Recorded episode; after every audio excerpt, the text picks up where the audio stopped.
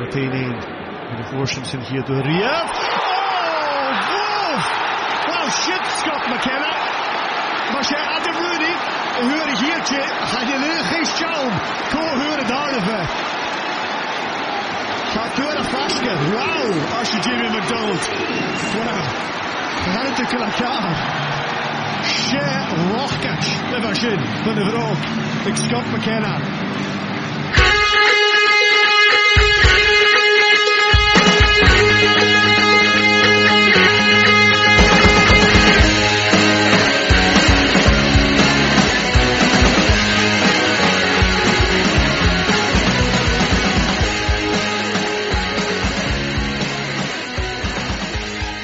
Hello and welcome to the last regular By the Minute Aberdeen podcast for the season.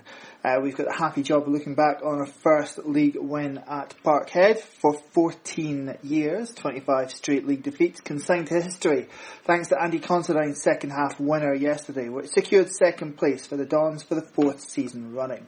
Uh, to look back at that, and to look back at a season as a whole which has been uh, solid, unspectacular, but filled with very, very frustrating moments. I think it's uh, a little friend, well... friend is pushing it, but old acquaintance Martin Clunas. Martin, good evening. How you doing, Richard?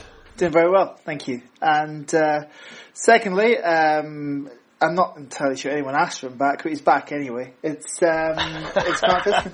Evening, Richard. Evening, evening, evening, evening. So to business, to Parkhead, to a game where I'm not entirely sure that many of us expected to get anything out of, to be honest. I think we all spoke positively, Martin, ahead of the game about, oh, the team that has the greater motivation has always got a chance in these games. Uh, Celtic are on the beach. Okay, they've got a cup final to play for, but that means people won't want to be injured. But in in your heart of hearts, I'm sure the very thought of Aberdeen at Parkhead brings you out in a cold sweat, doesn't it? It does, and it has done for some time. Tried my best to be optimistic, and I was really thinking, you know, point might be enough to see us over the line. I mean, I didn't see a performance like that coming. A performance of just absolute bravery from every single player, and it wasn't just that. It wasn't just battling. There was actually, you know, there was the guys played really well, and the fears that I had. I mean, watching the game, I'm sure, like everybody else, watching the game, I was. I was absolutely, you know, my stomach was in knots watching it, just with some of the some of the clearances and um, and when we allowed them to come on to us. But what a perf- what a performance! And it puts, you know, it doesn't quite wash away the bad taste of the last twenty odd games. It is just such a boost. What a way to end the season. Grant, were you as pessimistic as Martin was beforehand, or do you think it's uh, as good an achievement as Martin clearly does? I wouldn't say pessimistic's the right word, because when you look at those stats, the twenty-five defeats in a row, the no clean sheet there in the league since, what, nineteen ninety-four, it's kind of just what you expect. The thing I was most pleasantly surprised with is just how we approached the game. I think possibly this is probably to do with the fact that Derek McInnes obviously thought we have to win this game, and he put out a team that actually went to win the game. And I think at Celtic Park and Ibrox that's not been the case in the past couple of seasons. Okay, you could say we were perhaps helped in the first hour definitely by Celtic pretty much being in party mode and not really being at their usual intensity, but on occasions we've had that against teams before, not taking advantage of it, but we really, really seemed positive, and it was actually really enjoyable to watch us for this, especially for, for that first half hour. I think we really went for it. We played some really good football. I people say, well, I don't know if this has broken the the run at Parkhead, the results against. I don't think it's quite done that because of the situation that we had to win, and it's completely different being the last game of the season when you need the three points as opposed to a game in October when things is, is still all to play for. But I, I definitely think there were some optimistic signs there. In terms of the lineup, it was uh, probably relatively predictable. I think when we spoke beforehand, Martin, I think the only one we, we got wrong was the inclusion of Sam Cosgrove. Uh, but one of the keys to success, um, one of the keys to stability, I think the fact we've only lost one goal in the post-split games has been sort of reintroducing a more uh, stable three in midfield. It's been Dominic Ball, Graeme Shinnie and, and Kenny McLean. Now, McLean's obviously played furthest forward, but you wouldn't say it was a tr- traditional number ten role he's been playing. Are you surprised it's taken so long to get Dominic Ball to have a run at defensive midfield, which is obviously his position, and it's quite clear from the outside looking in that he's he's the most direct replacement that we've got in that squad for Ryan Jack, to use that formation which gave us so much success over the past two and a half years. The earlier parts of the, the of his tenure at Aberdeen, you know, you didn't really see. I didn't think Ball. No, he, did, he was unspectacular in games. He was poor in some games, but we seem to have actually found that he's actually quite capable at playing that defensive midfield role for us. And once the split happens, we found this midfield three that work really, really well together. Shinnie and Ball absolutely just bags of effort. Uh, McLean has, has been a been a revelation since since obviously his move to Norwich and then the loan back. This Dominic Ball isn't one that we would have recognised or thought was was anything that would be near a starting player in the team. And it probably, you know, had it not been for maybe McGinn and Christie not being able to play, obviously McGinn's injured, Christie can't play against his parent club, you know, I don't think he would have really would have probably started on on Sunday. Um, you can obviously argue the odds here and there about that, but it was good to see that finally we've, I say, I dare say, gone back to what what kind of brought us to the dance, if, if you want to say it that kind of way, where, you know, you know Ryan Jack was a very capable player at, you know, at the bare minimum, if you want to say that. You know, I'm not going to try and provoke reactions from people. He was, I thought he was a very good player, and we didn't really replace him. Dominic Ball has came in and has did that role, and especially post-split, has did that role really, really well. I mean, we've only conceded one goal post-split.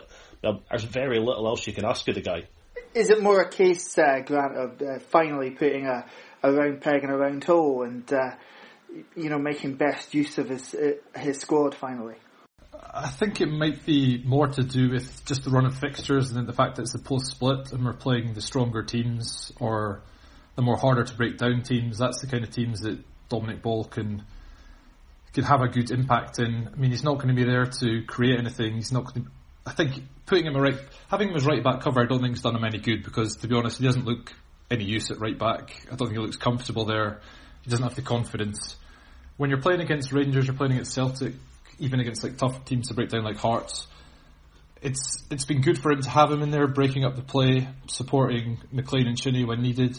I think it's more the lower teams, the, the Hamilton, Ross County. I think if you have him in there and expect him to do a bit more going forward, I think that's that's that's really getting away from what he's good at, and I, I think that's maybe why he's maybe not had more of an impact earlier in the season. But I think this is an ideal run of games that's come up that's given him a chance to have a few games in the side.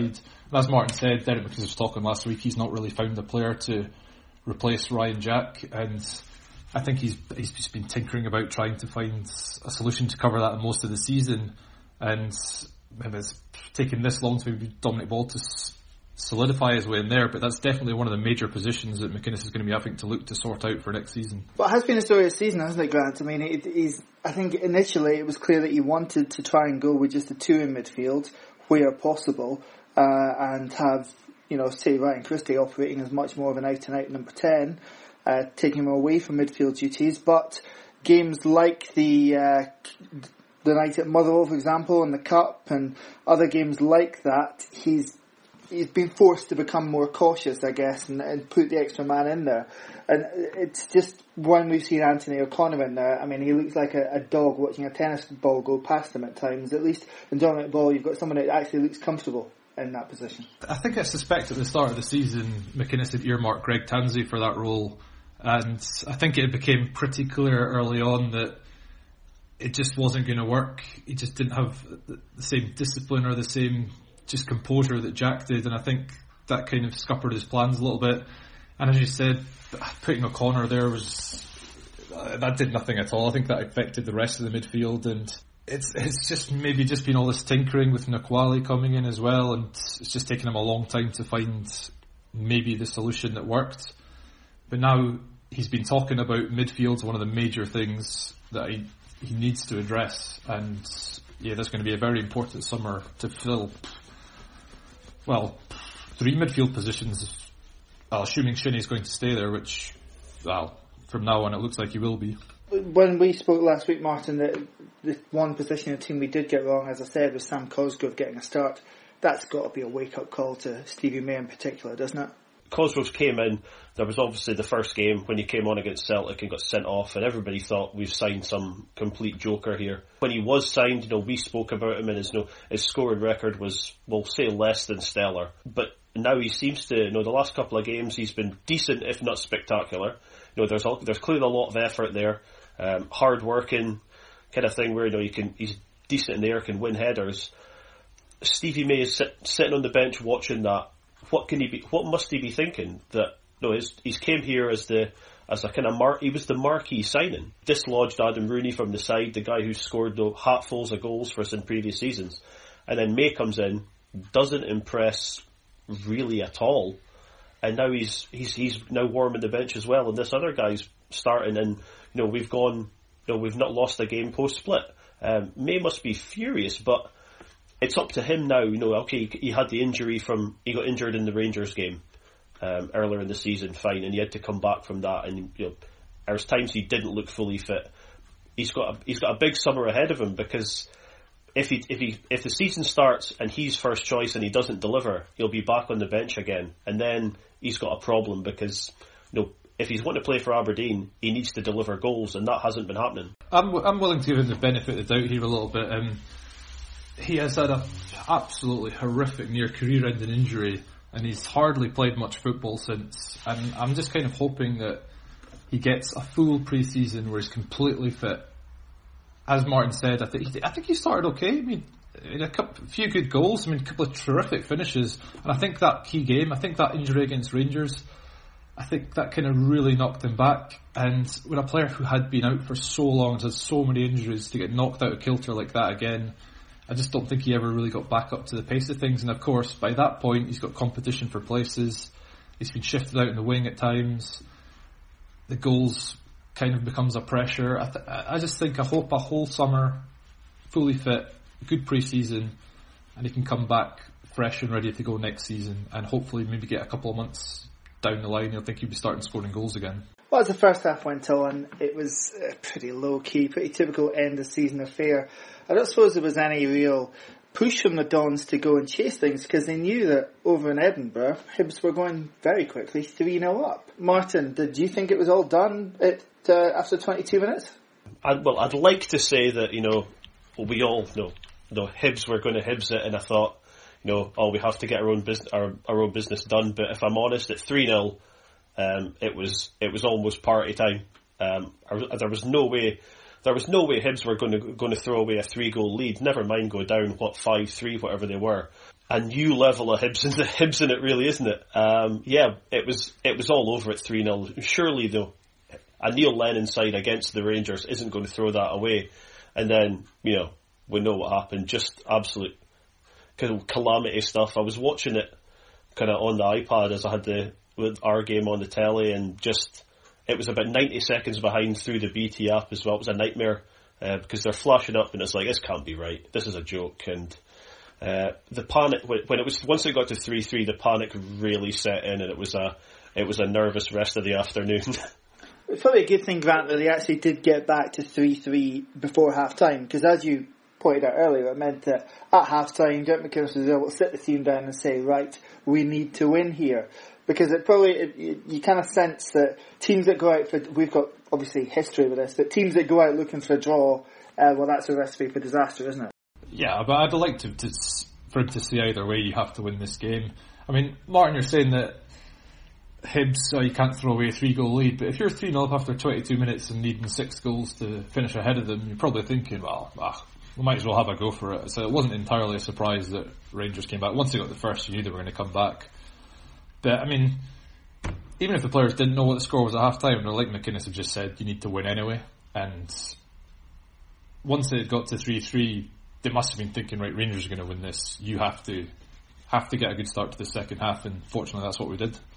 It was a strong start to the second. Uh, just before the goal, uh, Greg Stewart, as an effort, was called just over the bar. He'd hit the bar in the first half. Um, but you take him back, Grant. I like him. I like him in the sense that I think he's very good technically. He's very careful with the ball. He reminds me a lot of Kenny McLean until perhaps the last six months, and that he he does his, a lot of good work, but maybe that end product isn't quite there yet. Yeah, it's a difficult one. I do, I do like him, but he just you keep on just being left thinking he should be doing more.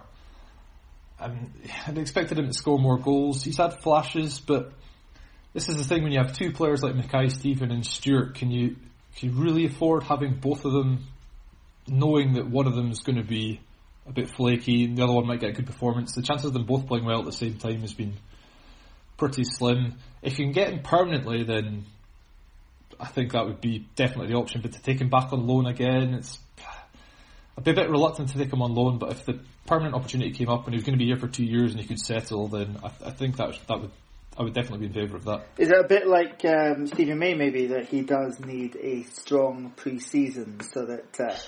Uh, well, yeah. Is this huge? Yeah, maybe a, ma- a manager not to allow him what he was up to in his last pre-season, possibly. Maybe he's always playing catch-up. That, that could be the thing, and it's been a pretty long season, and if you're trying to catch up in fitness, it's pretty damn hard, so that, that's probably a fair point. Yeah. Yeah, so he's maybe one that you'd take if we got the business done in June, but not in August. Okay. After that, the goal, and well, Martin, it's once again it's Kenny McLean doing what he really had not done very much of at all in his past, uh, well, nearly three years at the club, and he really just decided to grab the game by the throat. His run holds on to the ball very well. It's about five or six Celtic players get drawn to him and taken out of shape. He's then able to deliver the final pass, which again is something which we've criticised him for in the past. It, it's it really is like he was a solid player in the past, but that criticism was always no end product, not enough goals, stroke assists from, from where he was playing. But he re- it's night and day since January. I know we speak about this every week, but it, it's remarkable. Clearly, even you know the messiah that is Brendan Rodgers had, had identified Kenny McLean as a threat because. No, like say, five, six of his players were were drawn to what Kenny McLean was doing and weren't paying attention to Andy Considine at the back post. He once again, you know, like you say, he took the game by the throat. I thought he was excellent against the Rangers in the week. Um, he was equally as good on Sunday. It's just been this final six months where you know he's he's playing at he's just playing at another level. Um, and yeah, it's you know it's it's it's it's frustrating that we haven't seen that player, um, but he is. Clearly maturing and uh, such a good player at the moment, and we've had we've had six fantastic months out of him. It's I, I wish we could have more, uh, but on Sunday it just he was he was excellent again. You know, despite the fact that the Celtic did have a lot of the ball, some of the Celtic players did look like they re- realised you know we're in for a game with this guy.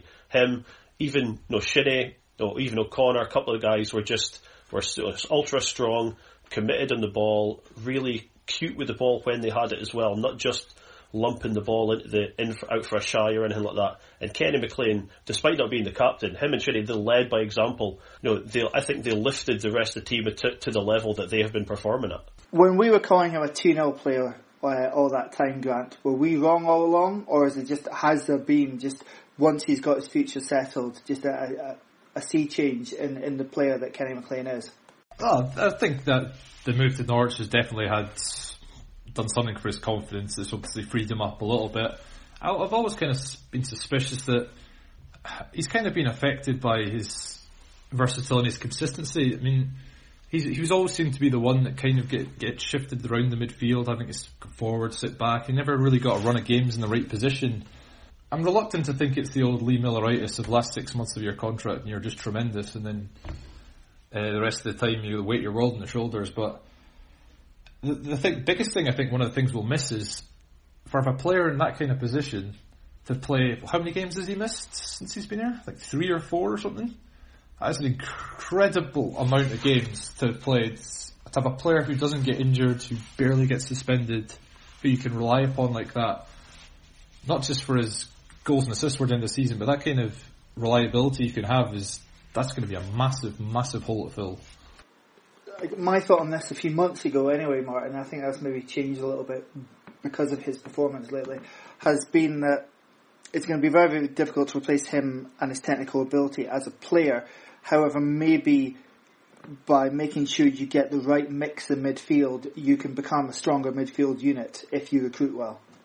Yeah, I think that's I think that's fair. Um, I'm sure we'll, we'll come to it later on Um, in the podcast when we're talking about you know possible recruitment and what we'll, what we'll do in the summer, but um, he will be very difficult to replace. Um, you know, with the money that the money that Aberdeen have to spend on transfers um, is is not a lot. It's minimal.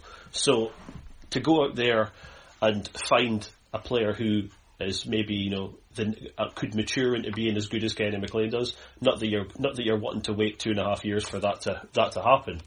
Um, is a different issue, but you know we're going to have to try and recruit the right way rather than trying to find a direct replacement, because I don't think there's a direct replacement out there for him, to be honest. And yeah, you're you're right. The, McInnes said that himself last week. He said you, you can't get a player of that quality out of contract. You can't afford a player of that quality for the fee. The only way you can get a like for like is through a loan deal, and as we've seen, that could be extremely hit or miss on the loan front. So. Yeah, that's going to be very difficult. So we get a go ahead. Um, McInnes decides to change the shape up. Took Greg Stewart off. Um, thought, again, Stewart did well.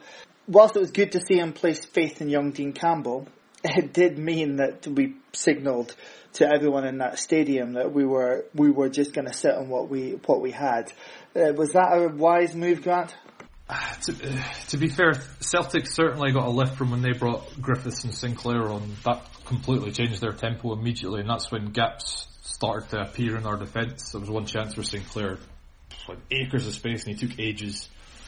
I, I, th- I think it's only natural. I, I think in playing at a place like Parkhead, at some point they're going to start sitting deeper and deeper and think, okay, maybe we should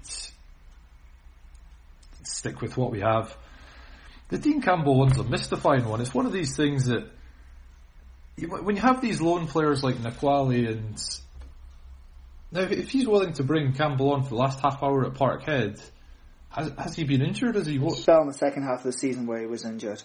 Uh, earlier in the season, you know, maybe not, but I guess Greg Tansey was still here. So even even with Tansey, I mean, what, he played a minute last season, Campbell. I think it was against Celtic as well, wasn't yeah. it? And a token appearance.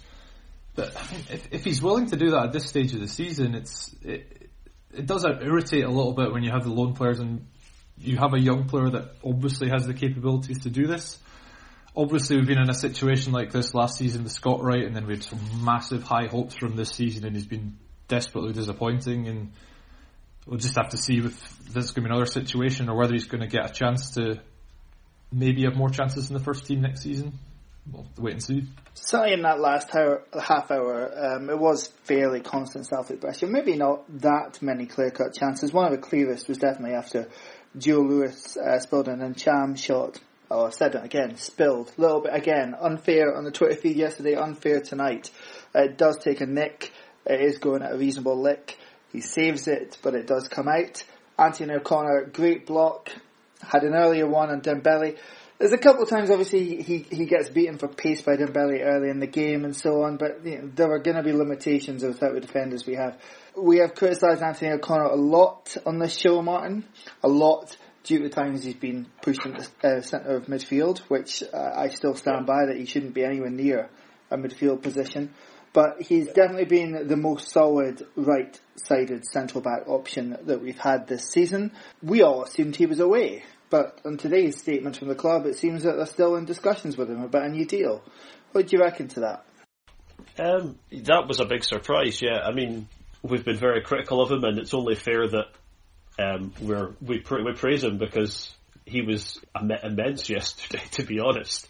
Um, some of the some of the tackles was were great. Some of the blocks, you know, defended defended really well. Um, got in the way of shots. Was no, you, he was everything you want when you're going to be under periods of long pressure. He was everything you want a centre back to be. He was you know, brave, getting in the way, you know, winning winning headers, winning tackles, doing everything that. I guess it's we did mention it when we spoke um, spoke a few weeks ago, where it's just that he's he's good at the the basics. It's it's kind of like I think it's maybe kind of like the Ash Taylor thing we spoke about last season. When you ask him to do a little bit more, then then that's where he, there, he, the the struggle comes into his game. But yesterday, no, clearly given a task of this is what you're doing. Don't don't be trying to maraud forward or anything like that, or big mental cross-field balls. Just defend, win the ball, get it to the midfielders, or get it wide.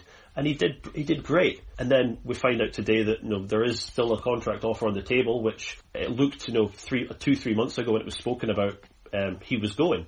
Depending on how the recruitment goes in the summer, I mean, if the offer is still there for him, then Derek clearly wants him to stay. As long as he's nowhere near midfield, I wouldn't be totally against it, to be honest. But um, you do get the feeling that he, if he's going to be staying, he won't be staying as a as a first choice centre back, with presumably Devlin and McKenna being first choice. There is obviously a squad that needs filled there. There's a lot of players leaving and have left today. He wouldn't be a terrible option as a backup centre-back, no. I have to say, I think if he if he was to sign on again, it would be with the intention of being first choice. But to, Grant, do you think he's he's good enough to be that first choice uh, with our aspirations and limitations, obviously, in terms of budget? Uh, no, I wouldn't have thought so. As Martin said, I think McInnes must have the idea of McKenna and Devlin in centre-half next season.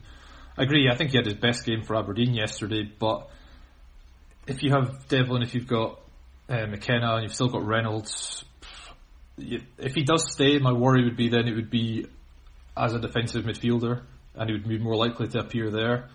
And I just think the money on the wages could possibly be spent better elsewhere. He's he's he's obviously been swaying on whether to stay or not, so I'd rather have somebody that really wanted to be there than if somebody's maybe a bit unsure. So I could understand if he does stay, but I'm not exactly going to lose any sleep if he does go. So full-time yesterday, um, obviously the Aberdeen end was going mad. Anyone watching at home was probably quite happy as well. Uh, I can certainly speak for myself and say that, yes, it was uh, um, one of the moments of the season, definitely. Uh, one man that was very, very happy uh, was Shay Logan. Uh, Shay, having just completed his fourth season of being booed by the Celtic support for having reported racial abuse by a Celtic player, perhaps over-celebrated things and certainly raised an arm to a Celtic player for which he was sent off. Uh, there was uh, further uh, come-togethers as well with, with some Celtic players, and uh, who knows exactly what went on on the pitch, but certainly as he left the pitch, having been red-carded, he, he cupped his ear to the Celtic support. Petulant display, Grant, or, I mean, obviously something that will endear him to a lot of fans, but surely you can, given... Given the abuse he does receive on a continual basis, uh, you can understand some of where he's coming from. Um, to an extent, I mean, look, I mean, yeah, people are going to be liking this. He's got it up to Celtic fans, but he could have just gone over at the Aberdeen fans and celebrated in front of them, and could have made it as if he was winding up the Celtic fans as well. Of, of course, he's he's got every right with the Celtic fans booing him over the Tonev incident, but I think we're at the point now, is that's been quite a while, so there's every chance that every time he plays against Celtic, he does, first opportunity he does to wind them up. And there's a much chance that Celtic fans are getting on his back for that, as it is. McInnes surely has to have a word with him, because it's been a good three, he's done it a few times. It's not the first time he's been sent off after the final whistle against Celtic. Likely going to lose him for, what, the first three games of next season, in position we don't have much cover in. Yeah, in the light of day, yeah, it was good. He's wound them up in that, but it's just stupid. I mean, it's it's, it's not going to do him any favours going forward the next time we play Celtic, and uh, it's it's it's not ideal. And as for full time yesterday, Martin, the usual um, uh, Celtic spin took place um, on our Twitter feed. We got the fact that he had punched the Celtic player. Well, that was quite remarkable, and that um, it, it's his fault that he's booed, because obviously. Yeah. You know, he would want to go through what he's gone through over the last four years just to get some mediocre Bulgarian footballer into trouble. Uh, do you have any more sympathy for him? I do have sympathy for him. I think he was, no, all he was, you can see the video that's been taken by one of the Celtic fans from their end. He's, no, he is sarcastically applauding them. Big deal. How many times have we had to sit and eat complete shit at Pittodrie while Scott Brown or one of these other morons is giving us crap from the pitch? And we have to sit and take it. I know, so Shay Logan has been getting it from them, like you say, for four years. And he and he was just, he was sarcastically applauding them. And then Lustig, the big galoot, comes blundering over, and they start going at it. And Logan shouldn't have, lift, shouldn't have lifted his hand, he's pushed him in the face. He's not punched him, he's pushed him in the face. And then it kind of descends from there. You've got Boyata, the hard man, throwing the ball at him twice, I think it was. And then Logan just sort of, yeah, he maybe did overstep with the, the, the volume of the celebrations in terms of, you know, I don't think it needed to be, you know, so much with a chest beating and stuff like that. But once you're sent off, if you're going to be sent off, you might as well go out in style. Um, but I have, I can't, re- I don't really think he deserves much criticism, no, for a guy who clearly wears his heart on his sleeve. And you've got to believe, no, the guy's obviously been affected by, by the incident that went on. Um, for, for, for us finally to get the win down there and to get it right up them, um, is he just supposed to sort of just wander off and have a quiet, a quiet you know, moment to himself in the dressing room? Of course he's going to be happy, and I think he was perfectly entitled to, to, to give to give the fans a bit back. You know, this is, this comes from the thing about how sensitive football fans are. You know, they, you know, going and, people that go and complain to stewards when a player might, you know, give them a sign, but a, a little, you know, sign back or something. You know, let's come on. You know, we've we've had to sit and, like I say, we've had to sit and take it from from not just Celtic Celtic players. We've had to sit in our seats while they've we've, they've scored goals against us and we've lost games, and we've just had to sit there and take it. So now, because it's Celtic, and let's be honest, they're offended by absolutely everything. They're a horrific support in general. There are a few exceptions or some decent ones, but the most part of them, they're completely the most offended people in Scottish football. No, let's just tell them, they should just be wising up and getting over it. No, Logan was racially abused by one of their players, and no, they should really they should really shut their mouths about it. Yeah, that sort of full offence taken by the modern-day football fan is quite cringeworthy. It was one of the things which obviously uh, uplifted the Aberdeen sport as well as the win. Uh, then you have Graeme Shinnie's uh, contretemps with Scott Brown.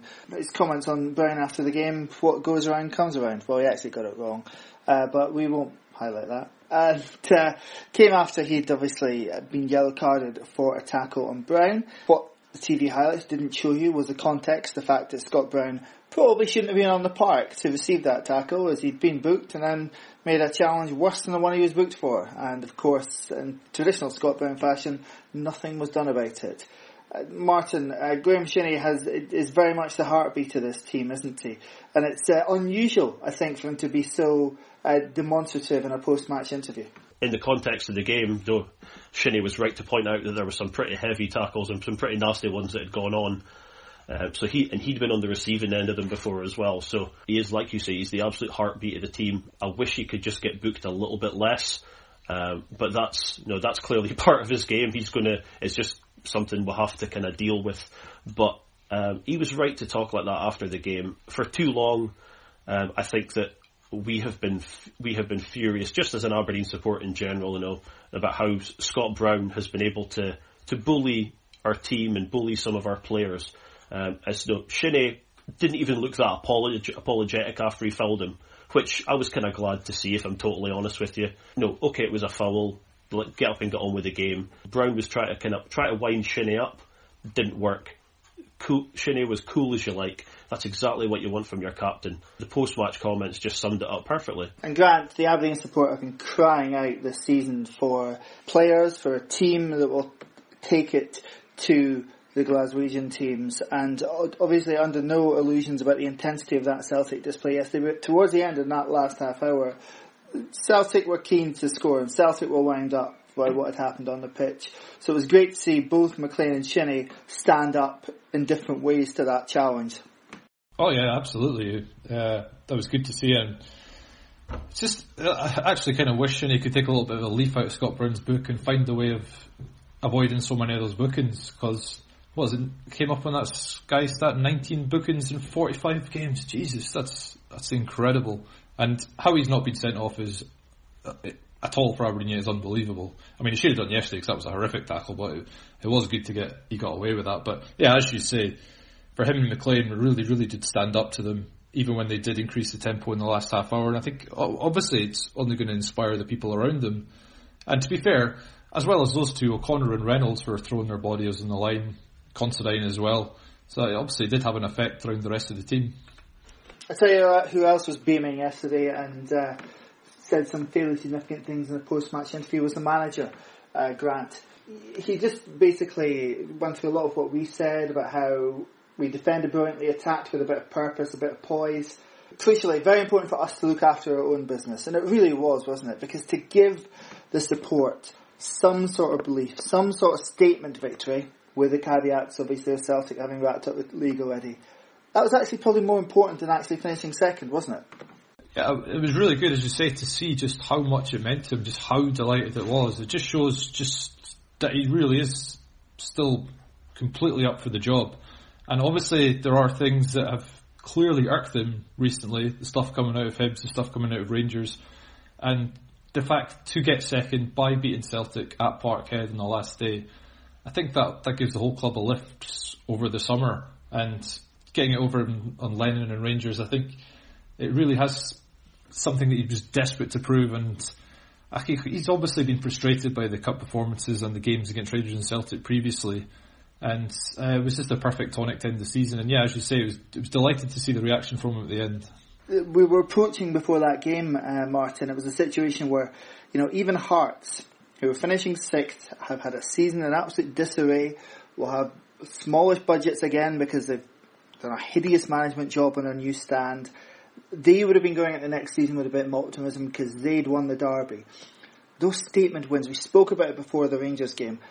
We didn't pick one up that night, and I thought that was our chance this season gone. But so to go there and win, it's just, again, you go into the summer with a spring in your step. Yeah, absolutely right. It's it's you put it's like an exclamation point on the end of the season. We've mentioned many times before here about how the talk about our post-split form is has been not been great. I mean, last season there was I think it was three wins, um, which isn't awful form for the split.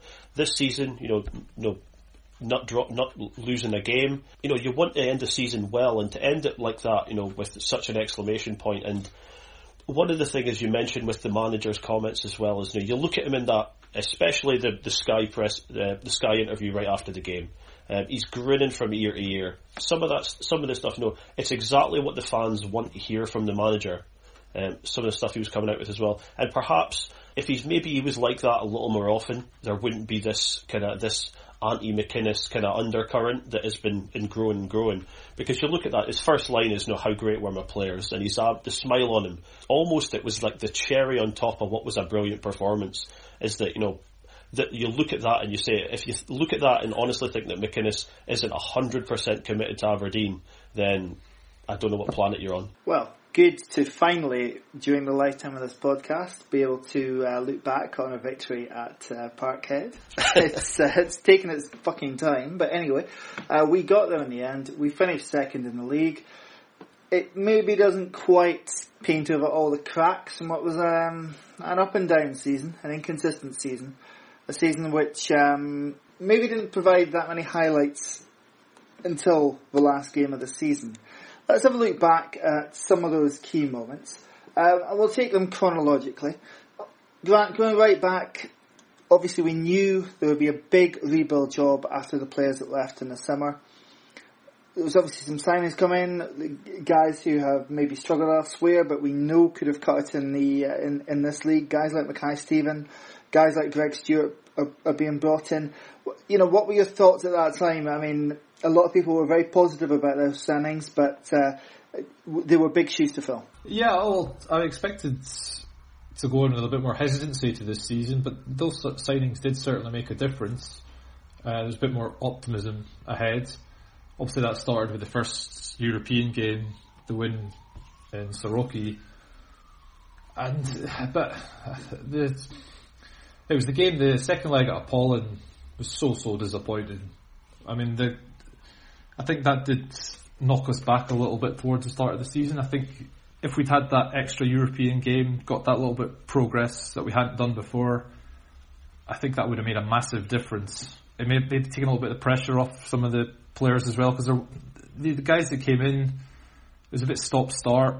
There were some good performances here, not there, and I think it kind of just set the tone for the season. The kind of when you've been used to the likes of McGinn and Hayes playing so consistently, and then you get guys coming to replace them, the Mackay-Steven, Stewart, May, up and down. I think I think that was kind of one of the big factors of why the entire season just kind of never really got flowing. Even though, I mean, it's ridiculous now to look back and think we only finished nine points behind Celtic compared to last season. Still think we're kind of a little, little bit disappointed, but obviously the cup exits make a massive impact. And I think the first European one was was one of the biggest disappointments. Yeah, it was a really disappointing uh, display in Cyprus, Martin, and in many respects a harbinger of what would happen in a fair few of the more important games this season. But maybe the first big moment on the pitch uh, this season was in the first game against uh, Apollon, and Graeme Shinnie's winner. That was the, er- the early highlight. You know, you're looking, it was just, obviously it was um, spoiled by the away leg, but um, great performance, I thought, um, in the home game. Um, I th- I think with Thurno probably thoroughly deserved the win there, and it was a it was a great early start. Soroki was a was a decent little a decent start as well, you know, getting through that round. But I think Grant's right to say that there, and you know, maybe maybe that one extra round would have been something that would have kind of car- carried us forward a little bit stronger. Um, but yeah. So August, it was a solid league start without ever performing brilliantly. But you, you know, you kind of thought, okay, new players, new team, time to bed in. Unfortunately, you were still thinking that in April. But Stevie May certainly did impress early on, as we said. Uh, and on his home debut, Grant, we get maybe uh, moment number two and his winner against Dundee. Cracking strike. Yeah, I mean, a couple of those early goals were superb finishes, and it just shows you when he's at his fullest, at his sharpest, that the ability is there and the instinct is there. And that that's, as I mentioned earlier, that's one of the things that kind of is making me positive for the summer. As you said about the first few months of the season, like we won the first four games, but there's so many of those one goal wins to start off with that you do where we're going to get found out a little bit at some point, and then the kind of draws early in September kind of halted the momentum a bit. But, but yeah, going back to Stevie May, that, those, are the, those are the moments to look back on that you think that definitely just needs to get his confidence back up, get his sharpness back up, and we have a really good striker in there. Martin, September. Um... couple of leagues were also start off September, but uh, the first of um, well maybe not the first cup calamity, obviously, if the, if you're treating the Apollon game as a calamity. I mean, Apollon have a solid European record, a calamity is maybe pushing it, but certainly um, the first horrific defeat to Motherwell then, let's put it that way, uh, in the League Cup was in September. That was the sort of the first real I think the first real disappointment of the season, um, where you know we um, we didn't really turn up that night, and then you know, Joe, Lew- Joe Lewis had you know a couple of a couple of dodgy moments, probably his worst game in an Aberdeen shirt. You kind of think, you know, losing three nil um, away to Motherwell in the Cup, who Motherwell are capable, you know, they're good at what they do. It was it was really really disappointing, and then I suppose you know, you kind of you look at that, and as, as disappointing as it was, you know, we go back there, um, you know, what was it, three four days later, and we unearth. At least we unearthed the, the hidden gem that was Scott McKenna. So, um, not that I'm suggesting losing three nil in the Cup is a good thing, because it is absolutely not.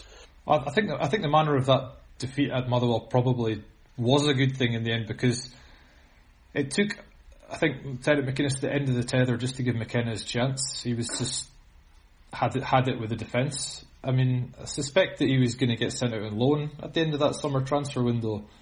And I'm not sure as if he was knocking on the door getting ready to be picked, but I think it was just a statement from McInnes after that performance of changing both the centre halves and putting McKenna in there with Arneson that led him to do that. So maybe the manner of that defeat is a blessing in disguise, kind of horrendous to say that now, but possibly, as they followed that up with the performance against Hibs at Easter Road a couple of weeks later. And I think those are the two games that really set him on his way.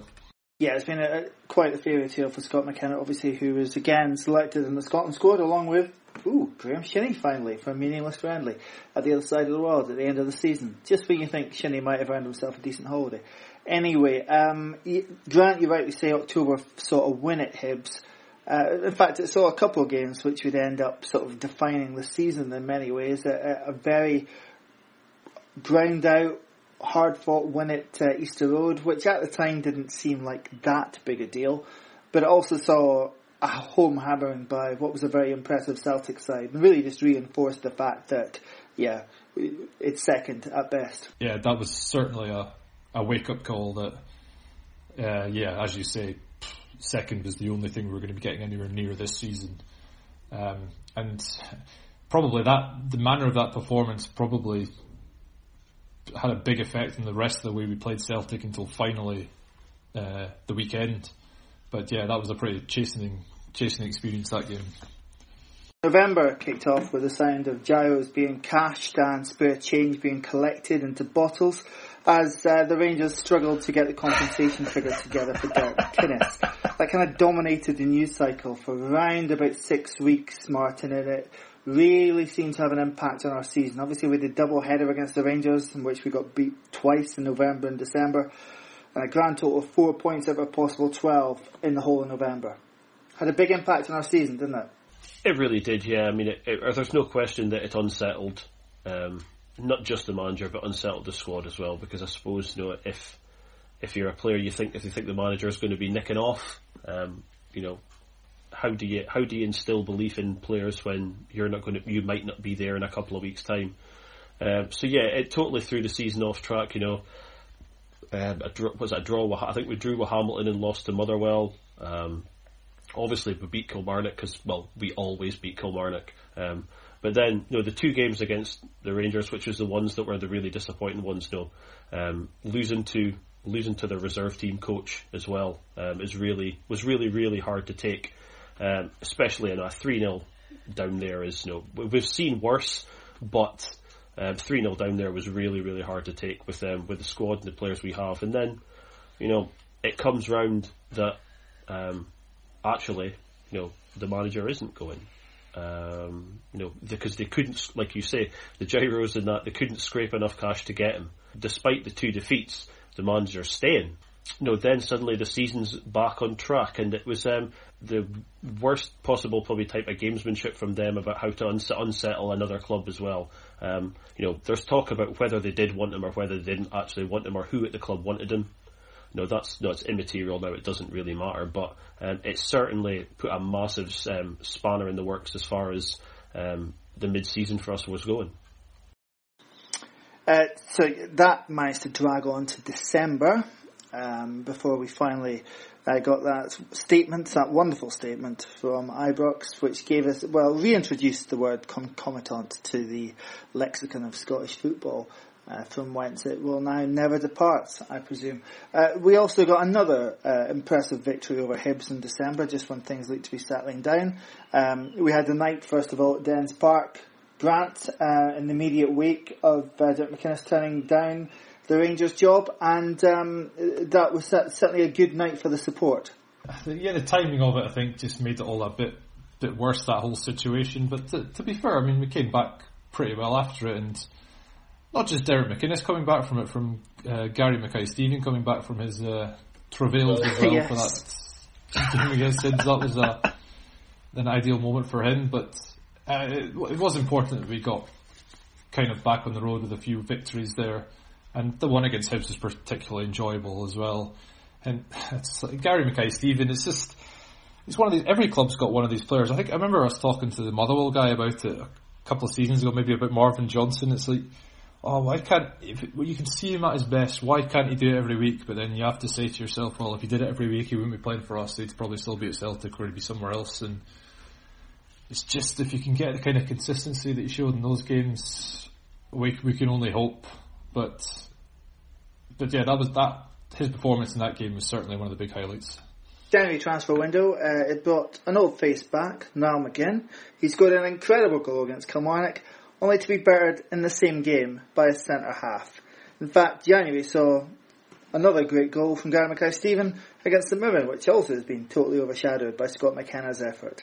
However, in between those two, another damaging defeat at Ibrox. But it has been a season of great goals, Martin, there's no question about that. Well, we talk about last season, no goal of the season was, was pretty obvious it was going to be Christie's one against Motherwell. This season you look at it, and as good as, as, good as McKenna's hit was, Um, and it was you no, know, you know, it, it's made by the reaction of their of, of their keeper. You know, we've seen some fantastic goals this season. Stevie May against Dundee was great. Gary Mackay-Steven's rattled a couple in. You know, it's not been awful. You know, in terms of quality, you know, you sometimes think that, you know, when you lose a, lose the talent that we lost, okay, we got McGinn back. But when you lose someone like Hayes and you lose this, you're going to lose quality, and it's maybe going to be a bit scrappier. But there's still been some fantastic goals, and there's been some pretty decent football as well. And um, yeah, within that within that one month, there was, you know, at least three goal of the season contenders. It's kind of telling, though, isn't it, Grant, that we've been relying on kind of individual moments of brilliance rather than perhaps great flowing team displays to win a lot of these matches this season. And it, it, the fact that we've scored so many outstanding individual goals this season probably backs that up. It's been struggling to have somebody, an out-and-out goal scorer this season, and it's been relying on that odd moment. I don't think that, obviously, the pitch probably hasn't helped playing decent football at home either, especially with some of the players we've got. That must have been a factor for a good portion of the season as well. To have those team moments, you need to have a good few players who are consistently being on form, And even when you, when you look at the likes of Ryan Christie, who had been good at the start of the season, but his contribution's been pretty tailed off towards the last few months. And there's, apart from McLean in the second half of the season, the odd other player here and there at the back, you're not going to get these moments of fluid team football if you're not going to rely on like guys in the past like McGinn, Hayes, Rudy, you could know could link up. Without that link up, then it's going to be relying on individual moments rather than team brilliance. February saw the only two back-to-back uh, defeats of the season, which again is quite remarkable uh, when you think of the amount of whinging that's been going on. But uh, they were, again, very chastening defeats because Hibs, in that second half at Easter Road, absolutely blew us away. Like I would say no other team maybe has done this season. They could have scored five in that second half. We just lost it, completely lost it. And it really fired them back into contention in the race for second. Uh, and then we faced a Celtic team who were at that point probably as wobbly as they've been under Brendan Rodgers, and we just basically gave them the points. We, they go down to ten men, it's still one nil, and we, we concede a suicidal second goal, which just summed up the afternoon. Or maybe Sam Cosgrove's idiocy summed up the afternoon. But there there've been some real low points this season, Martin, haven't there? Of an extent that we maybe haven't had to sit through for a good few seasons. It is. It sounds weird think, thinking that, you know, two defeats in a row, um, you know, is was the kind of the, the real, real low point of the season. Um, but I think that came. I think that came after four wins in a row, and you know we'd um, we'd given Dundee United a bit of a seat, a proper scene to in the cup, you know, the game before. But yeah, you're right to mention. I mean, that second half against Hibs was was was awful. Um, as bad as it was, as bad as it gets, and it was lucky that it was only two, and then. Um, the Celtic game was just, you know, I've been I've been complimentary about Sam Cosgrove, but I still can't let it go that that was idiotic. Um, what he's you know, going in on going in on Brown like that, and then you know that just gives them a lift that you know when we should have been we should have got back into that game, we had a chance to get back into that game, um, and we threw it away. And the, pro- the thing is, you know, after two, just that you think of it, only two defeats, you suddenly look and you think, you know. Are the wheels coming off a little bit? You know, Celtic are playing, you know, weren't playing well at that point, and as you rightly mentioned, they were playing pretty poorly, but they were picking up wins.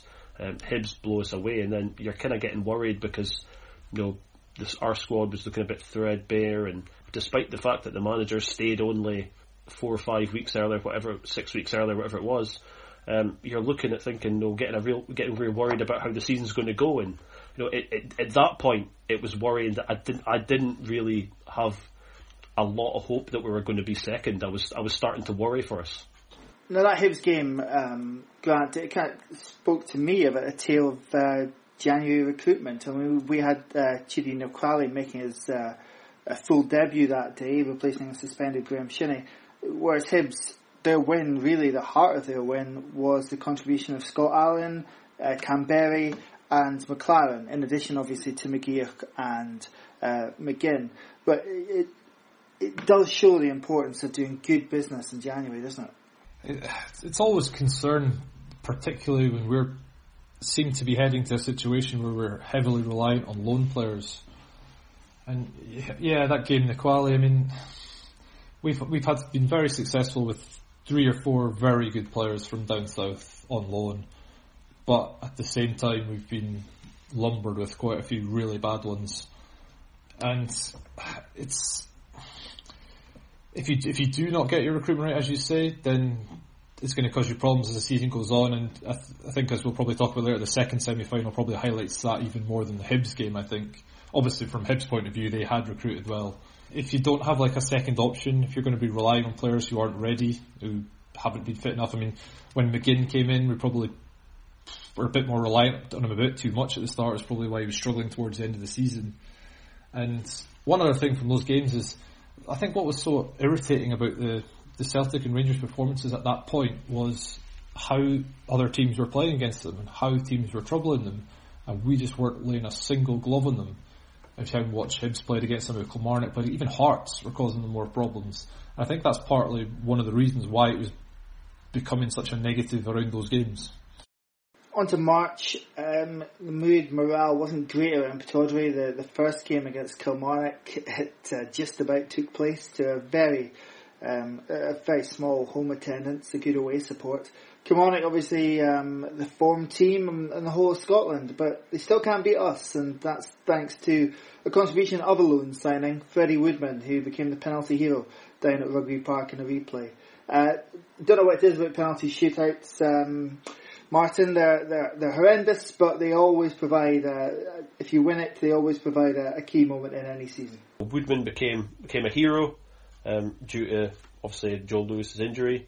Um, and you know, you're right. You know, wh- wh- there's always going to be a hero and a villain when there's a penalty shootout. It just it's the nature of what they are. I don't think there were great games either of the either of those two cup games versus Kilmarnock. But I mean, it's a, I suppose you kind of say in a quarter final, it's about just they were just about getting through. It's not really about the performance. That, that's actually an, an interesting point about the recruitment in January. Is the, with the news about Danny Rogers signing a new contract today as well, and the fact that he went to bring in Woodman. Okay, yeah, he was a hero against Kilmarnock, and he did fine. He was. Very good goalkeeper, but if we had that money to bring in Woodman, do we not have money to strengthen other areas of the team at that point? It's a bit, I thought it was a pretty damning verdict on Danny Rogers, to be honest, the fact that we were very so quick to bring in a keeper to replace him, and I was very, actually very surprised to see him sign, sign a new contract today. I think in fairness, he, he, would, he was going to have to bring in another senior level keeper regardless. It was a question of how good a keeper you could bring in, surely, no? Possibly. I mean, in that situation, um, you could have possibly relied on Rodgers with a young keeper on the bench, and if the worst came to the worst, you could bring in a free agent. I don't think it would have been that difficult to have sorted something, because it wasn't as if Lewis was out for that long. Maybe he came back sooner than he expected, but it, it did seem a, a slightly strange decision to go for a lone player ahead of somebody who's who you've got supposedly high hopes for. So the one at Kilmarnock brought us to Hampden, and, well, another spectacular bottle-crashing afternoon um, when we just didn't cope with Motherwell's physicality um, or the loss of players. Obviously, you have to remember we were without Shay Logan, Kenny McLean and Graeme Shinnie for that afternoon, and it really spoke to... And he finally admitted it himself, uh, the recruitment issues and the fact that we hadn't had a balanced squad all year, not having, you know, proper right-back cover. Maybe Shay Logan missing the first couple of games next season is a good thing, because we might actually prioritise that for next year. It was the sort of things we'd been pointing at, alluding to all season, Martin, and the sort of failings, everything came home in one rather horrific ninety minutes.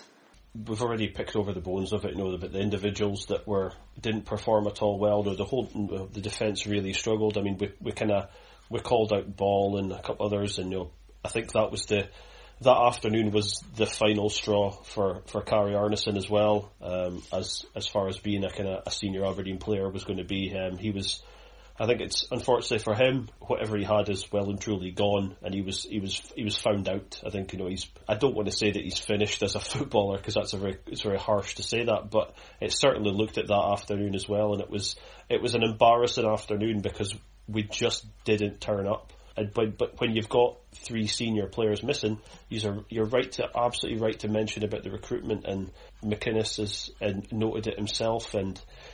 That's the thing, and now Grant does raise an interesting point there. It's like sort of you, you know, we're going to look. At, we would have needed to bring in a goalkeeper, but um, to, I'd have rather. You know, hindsight's always twenty twenty. You know, the squad could have been rounded out a little bit better in the January window, but instead, it wasn't. We brought in a keeper who was, you know, was very highly rated. In fairness, you know, he saw he won all the kind of the plaudits at the the World Cup that he was at. That afternoon was just you know, live on television, you know, and we just didn't show up, and it was. It was it was a proper it was it was it was an embarrassment going back to like the bad old days of Skovdal and you know Steve Patterson and this sort of thing. Look, looking back at that game, it's something I keep going back to the loan thing. But if you're in a cup semi-final and you have got guys like Ball at right back, Nkwali in centre midfield, I would much rather we gave one of our younger players a chance. Just they were in a youth cup final. There must have been one or two that could have come in there at some. In one of those positions. I mean, look at what happened to McKenna. To give a player a chance. It could be the making of them, could be the breaking of them, but I'd rather they found out at that point than put, just put in an average loan player who we'll probably never hear from again. And, I mean, you got a guy Nkwali. I mean, why is he at Manchester City? It's does he even think he's going to get a game there? I mean, it's so frustrating when you see players like that who are clearly no better than what we've got. And there must be somebody worth giving a chance. You look at somebody like Frank Ross out with loan at Morton. Okay, I don't think he's been playing that much himself, but it must be worth in a semi-final putting in one of your own young players rather than just a lone, a lone player who's no better than average. Well, I think in fairness, the aforementioned Dean Campbell, that was the time at which he was injured and therefore wasn't able to even make the bench that day. Um, so I, I'm not sure how many other viable options there were. Um, yeah, you could throw someone in to make their total debut in a cup semi-final, but fair to say after that game, spirits were on the floor, and I think the team do deserve some credit for regrouping uh, post-split. Part of the season where traditionally we've had our issues, obviously. Um, last season, three wins out of five was uh, was better, certainly than we had before under Derek McInnes. Um, and this season, we, we needed to do something post-split if we were going to um, retain second spot, as we had done in the past few seasons. And and we kicked off, the fixture list was probably fairly kind in, in the ordering. We kicked off at Kilmarnock, again, still by that point, Scotland's form team, but went there and won comfortably. Beat Hearts equally comfortably. Home draws to Hibs and the Rangers, a little bit of a disappointment there that we weren't able to put either team away, weren't able to definitively get the job done on those days. But for many, many people, we certainly asked the question on Twitter and we had about one hundred or so responses, and I think um, if you want to know, the best thing to do is just to, to click open that tweet and see the responses. A lot of them, and there's a recency bias obviously, but a lot of them focused on yesterday. And that goes back to what we were saying earlier, Grant, doesn't it? It's just so important to give the support who've been battered in some of these big games, to give them some sort of belief. If you just look at the other side of what would have happened if we'd finished below Rangers, the, this whole atmosphere, the whole, it would have been completely different. I think the fact that we finished second again, it takes a little pressure off Derek McInnes in the summer going forward. All the pressure is going to be on Rangers. I mean, everybody's going to be focused on Gerrard. That whole circus is... Well, oh, it's just going to be going on for months. But I mean, if you look at the teams below them, Hibs and Hearts, Kilmarnock, I think it's going to be a stronger challenge for everyone next season. And I think just that win, just the fact that we've got second again, I think I think it just makes everything a little more calm. Everybody's just enjoying their summer. Obviously, everybody's very positive after the result. And just if we can get, well, it would be good if Celtic actually won the Scottish Cup, so we actually get into that second qualifying round, gives the players an extra couple of weeks off or week off, which would make a massive difference considering the early starts we've had in the past few seasons. And yeah, it's just amazing what one result can really, really change the outlook at the end of the season. And uh, the importance, Martin, as well, of of doing it when it matters post-split. I mean, eleven points post-split, the most of anybody else in either half of the league. Again, when it mattered, yes, some of those teams are down tools to a degree, but teams we struggled against. You know, we hadn't won against Hearts until we'd faced them post-split. We'd lost every match against the Rangers. Hibs were, again, very much the team on form when we faced them. You've got to take that into next season, don't you? Those European games will come very quickly at the start of the season. And again, they're going to be games, because we'll be unseeded in Q R two, presuming we get there, they're going to be against decent opposition, and they're going to be tough games. They are going to be tough games, yeah, and you're right that, you know, Getting that getting that points tally is good. I mean, you know, I think that it's probably fair to say that most people, you know, I know the, the manager mentioned it himself, you know, Aberdeen were being underestimated greatly after that split. You know, I think people, most people were tipping Hibs to get second. Um, and I think you look at it, you know, the positivity will be around the club as well. You know, if we finished below Rangers, if we finished third or we finished fourth, then you can, uh, you're looking at it saying, well, the target is to get back to where we were. Um, you need to be focusing on getting back up to second. Where what we've done is we've we've just basically we've we've managed to reaffirm the fact that we are the second best team in the country. The manager said that in his interviews as well. Um, we go into next season knowing fine that, you know, the basket case club that from Ibrox are going to have this, you know, this new manager in charge, and it's just going to be an absolute, you know, it's going to be a circus, as you say, Grant. Um, it'll be, you know, th- that'll take care of itself. Um, we obviously we focus on ourselves. These European games um, are going to be tough because the, what do the guys what do the guys get off? Five weeks, six weeks or something before they're going to have to come back to, to full training. For Shinnie it'll be even less. For McKenna it'll be even less.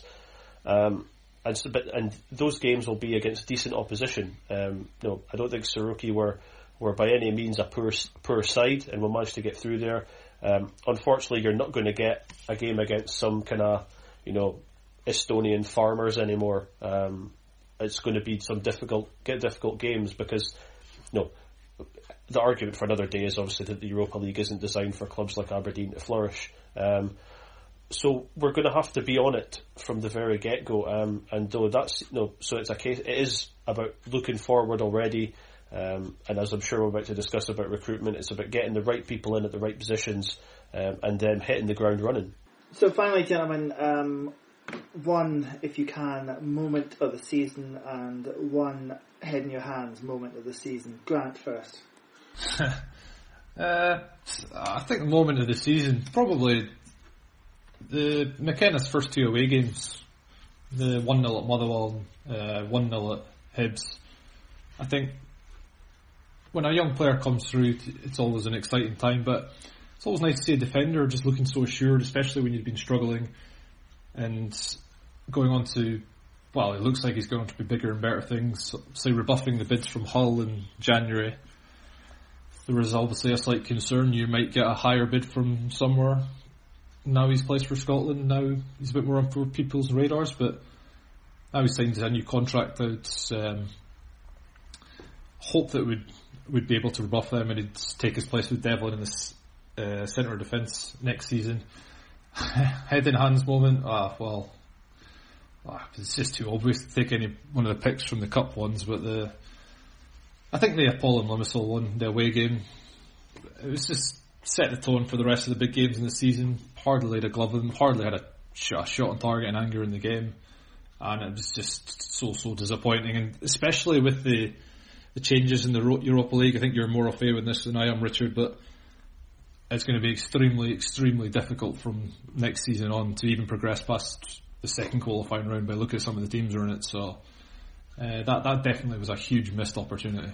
Martin? One of the highlights of the season anyway, someone actually also mentioned this on Twitter as well, so um, I, I can't remember who the name was, but it was one that I was going to pick as well, is um, that relaxing moment when Derek McInnes must have went home after the game on Saturday the twenty-first of April um, and emptied his emptied his wallet, his keys and Steve Clark out of his pockets.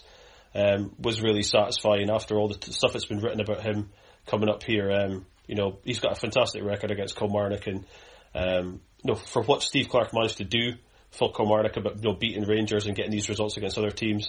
One of the one of the satisfying things was, you know, our managers had a, has has to eat a lot of shit this season from our own support as well. Um, and I think that you know Steve Clark's going to you know won all these plaudits, um, and Derek McInnes has just had to sit and take take some shit from people. So that was a that was a particularly satisfying moment of the season. Um, the head and hands moment, like I mentioned earlier, the the two nil at home game against Celtic, where we we, we really should have got ourselves back into that game, and instead, you know, Cosgrove gets sent off. You've got, you know, Scott Brown up leaping about the pitch like an absolute lunatic. That's probably as pissed off as I've left an Aberdeen game in a long time, because um, I felt that, you know, we had an opportunity to, to, to really put to get one over them or get something off of them. That was one of the low points of the season for me. All right, as I say, you have been um, plentifully supplying your own moments of the season over on Twitter, so do have a look. I think there's a Facebook thread as well, um, but hardly anyone's on that, so um, do have a look. It's uh, it's good stuff. Everyone coming at it from their own angle, obviously. Yeah, that's our season review. It's been it's been curious, hasn't it? It's been curious. Um, Where next? Well, we can decide that, I suppose, when we meet again in July. Uh, so not only do the players get a break, but uh, I get a break from these two as well. So, uh, but for another season, our third season down, it's been an immense pleasure to be back in the company of Grant Fiskin. Grant, thank you very much. Cheers, Richard. And I cannot shake him off. Please, can someone else, another podcast, pick him up over the summer? It's Martin Clunas. Always a pleasure, never a chore, Richard. I'll be, I'll be, I'll maybe try and um, get a job on one of the other the by the minute S P F L podcast or something. So, do the Motherwell guys not need someone? I'm not watching Motherwell week in, week out. You can fuck off on that.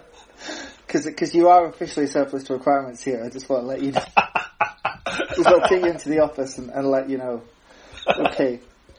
Uh, that is us uh, from a regular basis uh, until next season. Thank you very much for listening over the course of these last ten months. Uh, but we'll be back with him to go in time for those European games. We love European football around here, so we'll be tremendously excited about that come July. Uh, have a great summer, uh, and once again, thanks for listening.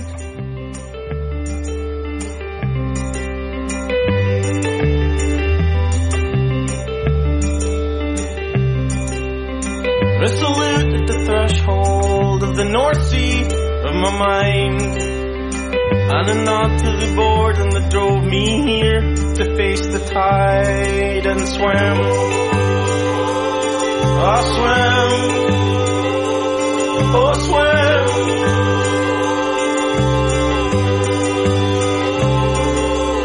Dip a toe in the ocean, oh how it hardens and it numbs. The rest of me is a version of man built to collapse and crumb. And if I hadn't come now to the coast to disappear, I may have died in a landslide of rocks and hopes and fear. So I swim until you can't see land, swim until you can't see land.